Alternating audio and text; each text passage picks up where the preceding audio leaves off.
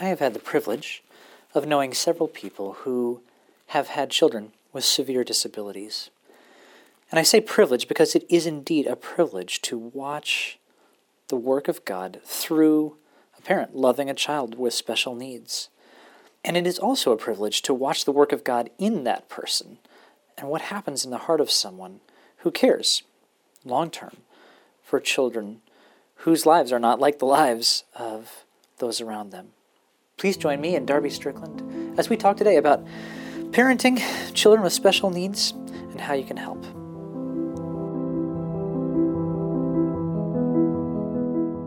You are listening to CCEF On the Go, a podcast of the Christian Counseling and Educational Foundation. Here at CCEF, we are committed to restoring Christ to counseling and counseling to the church.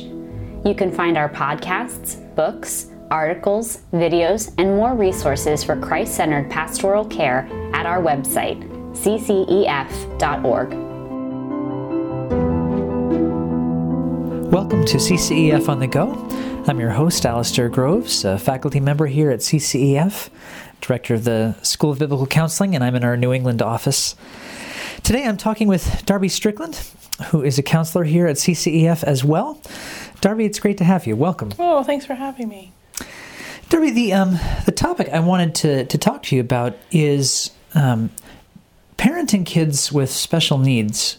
And uh, as you and I were saying a little bit earlier, I don't know if that's even the best term uh, to use for, for kids who have this experience of life that is different and certainly, at least in some ways, harder than other kids, although obviously that covers a huge Spectrum. swath Yeah, of, yeah. Of, of reality. But um, I wonder if you would start by just saying a little bit about your, your own experience, and then we can think uh, together for a bit about just how do you how do you help people who are in the difficult situation of trying to care for for kids with special challenges? So Yeah. say say a little bit about where you're coming from on this. Yeah, when um, I have a son um, with an undiagnosed neuromuscular disease.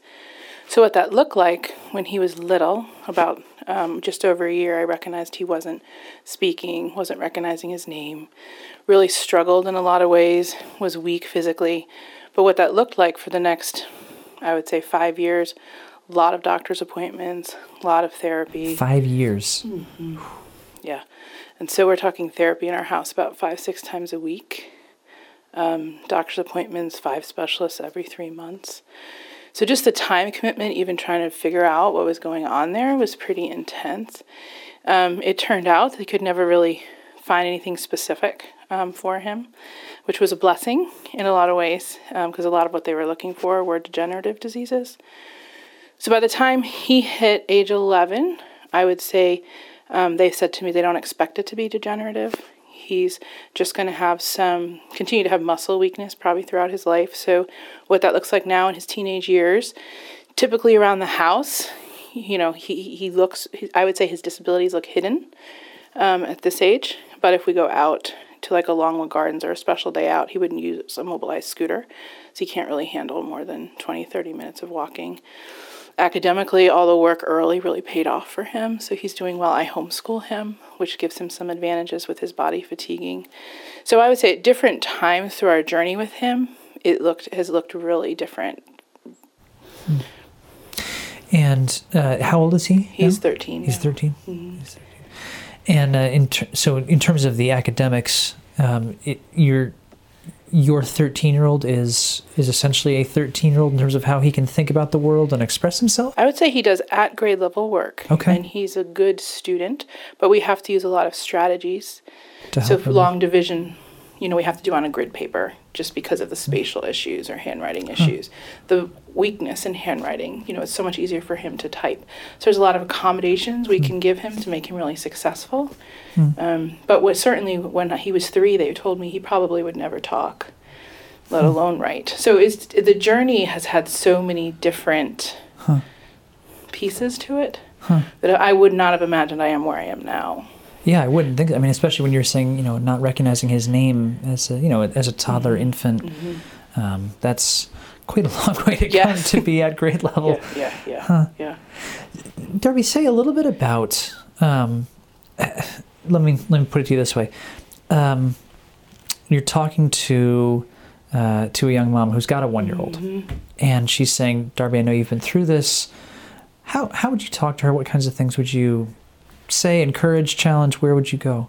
Yeah, I would just really encourage her. Um, God's uniquely created her to be her child's mother and advocate, um, and and that's it's a lot of work, um, and just not to tire of that. Um, she knows her child best, and so really just keep seeking answers. Find people that can help you. Um, it can be exhausting, so there'd be times I'd be like, oh, if there's two three weeks, I'm taking off, of the.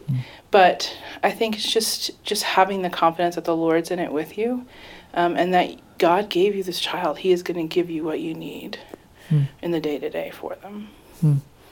Would you say that's tends to be one of the biggest challenges you face, or that you see other other parents face, is sort of feeling a sense of I don't have enough. I mean, I put myself in, the, in that situation. I just I have three kids, um, and I just it's all I can do to get through Right, yeah. the night to bedtime many nights, and and so I'm just. It is so easy for me to imagine myself being completely overwhelmed. Would you say that is the leading challenge? I would actually point to the isolation. Huh. So one of the things that I found is other people just really didn't understand what I was facing or what my dinner looked like, um, or what our weekly schedule looked like. Um, it prohibited me to go into women's Bible studies. I certainly couldn't attend play groups with my child. Other parents weren't aware enough to help my child be successful in those environments. So what I had hoped for, like as a young Christian mom, did not happen. Um, so I, to me, there's just a lot of isolation. Even sitting with other women and men, you know, they're talking about their typical parenting problems, and it's like we live on Mars, um, and we would long to have a child that was just had a potty training issue, or um, so. Yeah, for me, I think it's really been the isolation and talking to other parents. That seems to really stand out. It's just not really being understood, not having the time for relationships not knowing how to foster them when things are so different.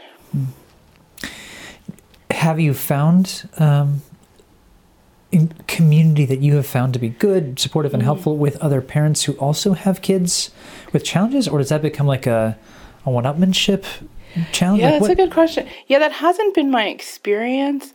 Sometimes the situations are so different, but most oftentimes people who understand your world don't have time. right. So they're in the same sense. situation you are, and so they don't they don't have the time in their calendar to come over and have lunch at my house while all this is going on. And so I think those kind of things create barriers. Or having two children, it depends on their needs and how well they could link up and play, or would it be even more difficult? And so sometimes it's just the barriers of the situation, but certainly support groups um, for parents. But usually that's when the child's a little older. Sure. Yeah. Sure. Yeah. And again, yeah. even finding the time to get to a right, support yeah. group is not the easiest thing No. in the world. right. If you're the only one that can soothe and put your child to bed, it really limits childcare. And Yeah. Yep.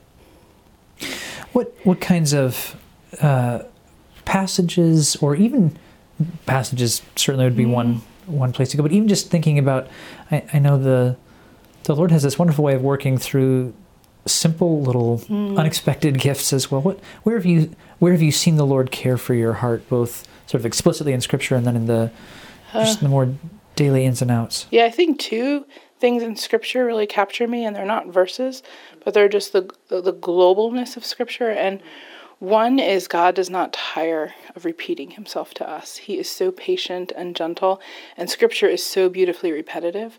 And when you have a child that has special needs, there's so much repetition in the teaching and so much patience required. I have a child I had to teach how to open a door. Like most people don't have to teach a child how to open a doorknob or just basic things. And so it'd be e- it's easy to be like I've already told you this.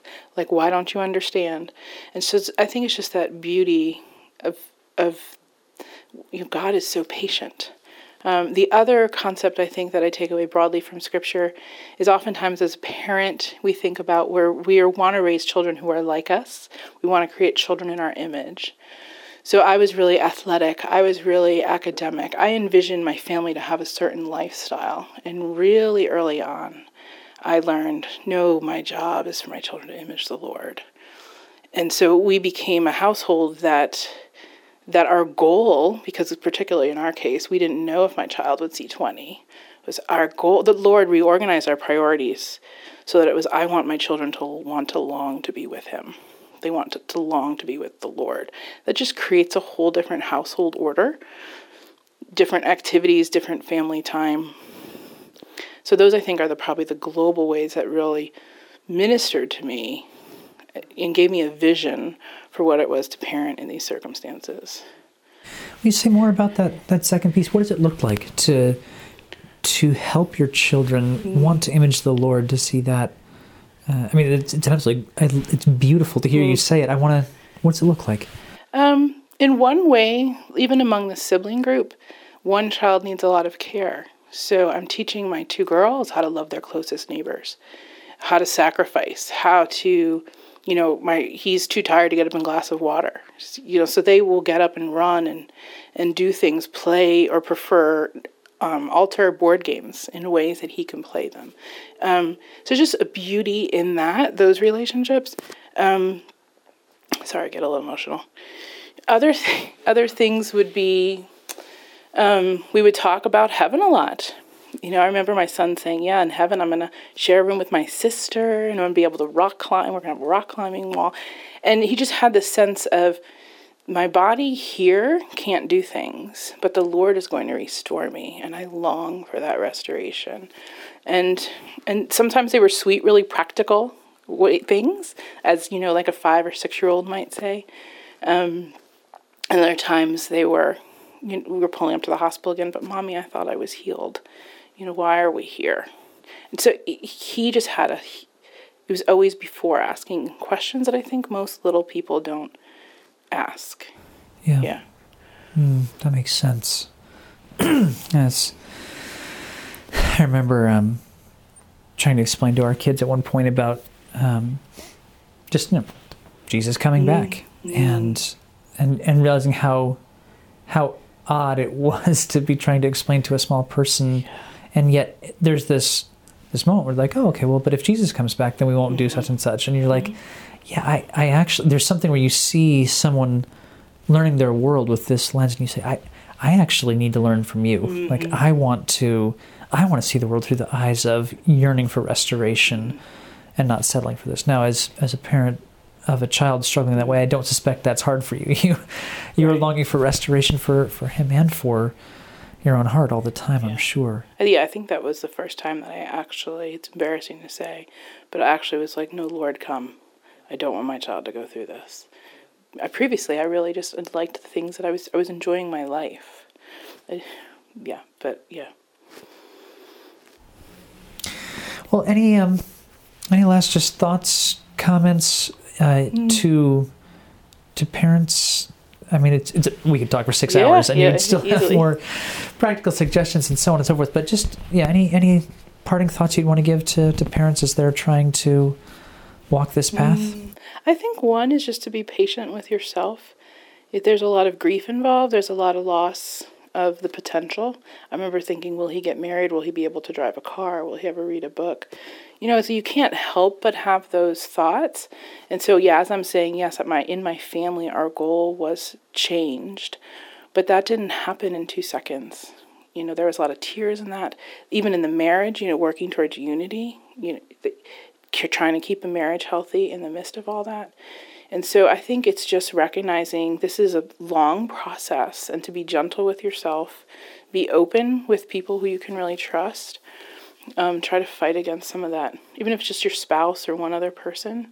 And just be honest about the things that are hard, the things you're afraid of. And I think when we can give things word, then the Lord, we see Him at work in them. We can speak to Him about them.